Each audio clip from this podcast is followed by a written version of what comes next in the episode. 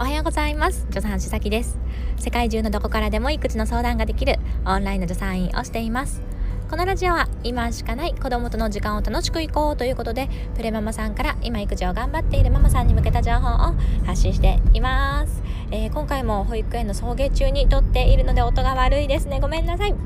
しかもしかも、えー、私毎日配信っていう風に書いているのに土曜日と日曜日ね配信することができませんでした。本当に重ねてごめんなさい。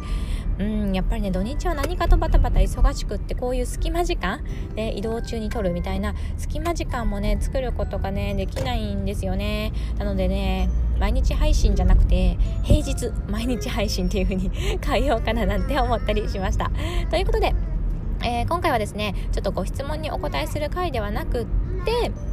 あの消費者庁からねお豆を食べていい子どもの年齢について、え、引き上げがあったので、えー、そのお話を注意喚起として、ね、したいと思います。どういうことかっていうと皆さんお豆で、えー、子供に食べさせると窒息のリスクがあるってご存知でした？そう。だからね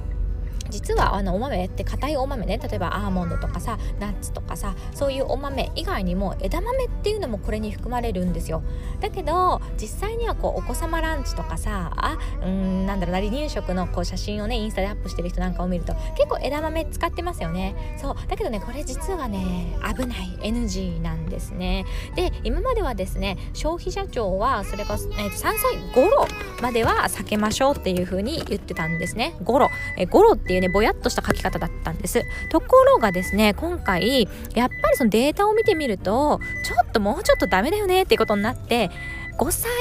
以下は避けましょうっていう風にねはっきりと書かれましたね。だから今までは3歳頃っていうねぼやってしたのに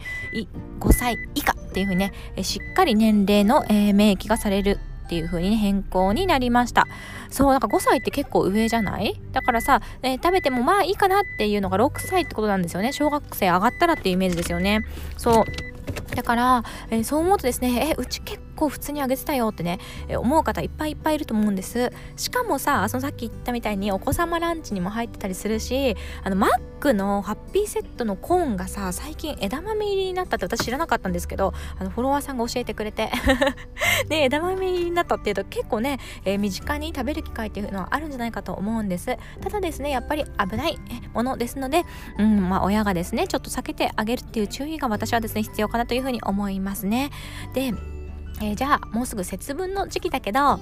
いつから節分のお豆はいいんだっていうとその6歳ぐらいなんですけど、えー、まあそれまではですね例えばなんかちょっと袋に入ったお豆を投げてねなんかお豆普通の豆投げちゃうとさ食べてダメだよって言っても食べちゃうかもしれないから、まあ、袋に入ったお豆を投げてですねそのお豆を大人がいただく子供はなんか違うものをね 代わりにあげるっていう感じでまああの豆まき風 という感じで、まあ、イベントをね楽しむとか、まあ、そういう風にねしてもらうかなといいと思うんですよね。で6歳を過ぎたからってじゃあもうはい5歳までは NG だけど6歳過ぎたらもう全然安全大丈夫かっていうとそんなそういうわけじゃないじゃないですか。だから、まあね、え6歳になった、うん、そろそろ食べていいだろうっていう風になってもですね、食べる環境でのね、気をつけるとちょっといいかなと思うんですよね。いきなりなんかね、あ全然フリーダムいっぱい食べて OK ですとかじゃなくって、えー、どういうシーンで誤嚥が起こりやすいかっていうと、例えばですね、まあ、姿勢を悪く食べていた時ですよね、こうなんか、あの、リクライニングしてるような、こう、のけぞってるようなね、感じで食べるとか、あとは、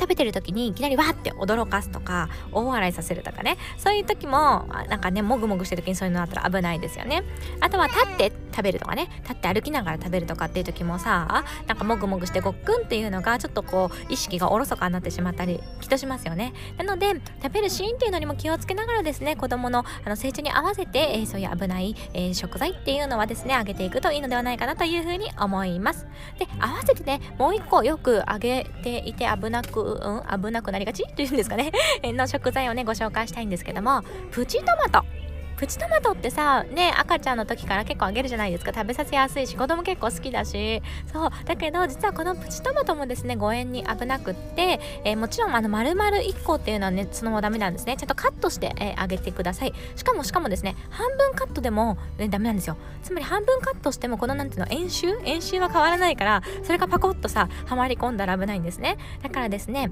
あの乳幼児さんは、えー、4分の1カットにしましょうっていうようにね言われております。乳幼児さんねそう思うと結構年齢ね広いですよね。でだからえー、お豆だけではなくてですね合わせてプチトマトもですねカットしましょう。あとはまあぶどうとかもそうですね。ぶどうあの冷凍のぶどうってあるじゃないですか。あれをですねシャコシャコシャカシャカ？夏とかね食べているお家があってそれでね、えー、ハマって窒息してしまったっていうケースなんかもあったりしますね、まあ、まあ、凍ってるものってねペタってくっつきますし、まあ、凍っていなくてでもですねあのぶどうも丸いですからね。あとちょっと特に皮付きとかね食べる場合とかって結構皮プチってねしなきゃいけないんじゃないですか？だからプチトマトと同じ状況ですよね。そう。だからうんあのー、ぶどうなんかもですね、えー、やっぱり4分の1にカットして、えー、あげるのが望ましいかなというふうにね思いますね。ということでですねお食事って結構ねこうやってね危なかったりするんですね。でもねなんかさねお食事窒息なんでしちゃったらねちょっと悲しいから皆さんね一緒に気をつけていきましょう。何度も繰り返しますが、えお豆ね硬いお豆、え枝豆なんかも含みますね。そういったものはですね5歳以下は、えー、あげないようにしましょう。あげるなら例えばだけどまあね何こう刻んだりとかですね、うん、そういう風にしてあげるといいと思います。でえー、合わせてプチトマトとかね、えー、ぶどうとかそういうものはですね4分の1カットであげるようにしてください。というね、えー、注意喚起のお知らせでした。では今回も聞いていただいてどうもありがとうございました。今週も一緒に楽しくお母さんをやっていきましょう。助産師さきでした。またね。